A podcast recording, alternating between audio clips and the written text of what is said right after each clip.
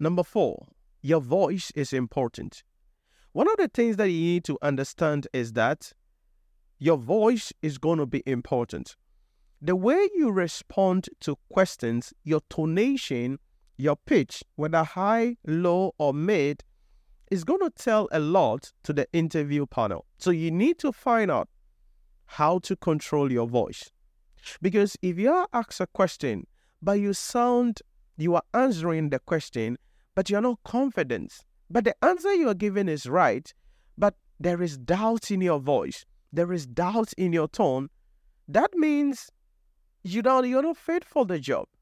So one of the things that you need to know is how to control your voice. How to control your voice. Now, just in line with that is the next point, which is your body language. One of the things that you have to understand is this depending on the significance of the role to the objectives of the company, there is likely to be a psychologist on the panel. And the role of that psychology on the panel is to look at these things your body language, your hand gestures, your facial expressions, your voice, inflections, and tonations. That is all the psychology is looking at. So, as they are asking you questions, as you are providing the answers, they are looking at how do you feel?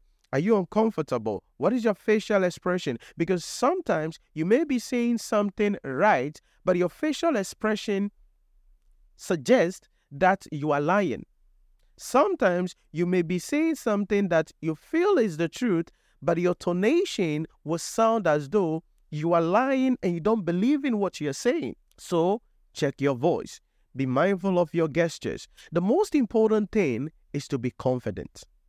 Now, you got to be careful about confidence because confidence is sometimes seen as arrogance, while sometimes arrogance is seen as confidence.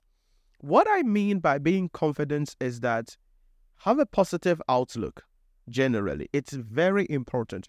The morning before the interview or the time before the interview, you need to have a positive outlook and stay focused on the interview.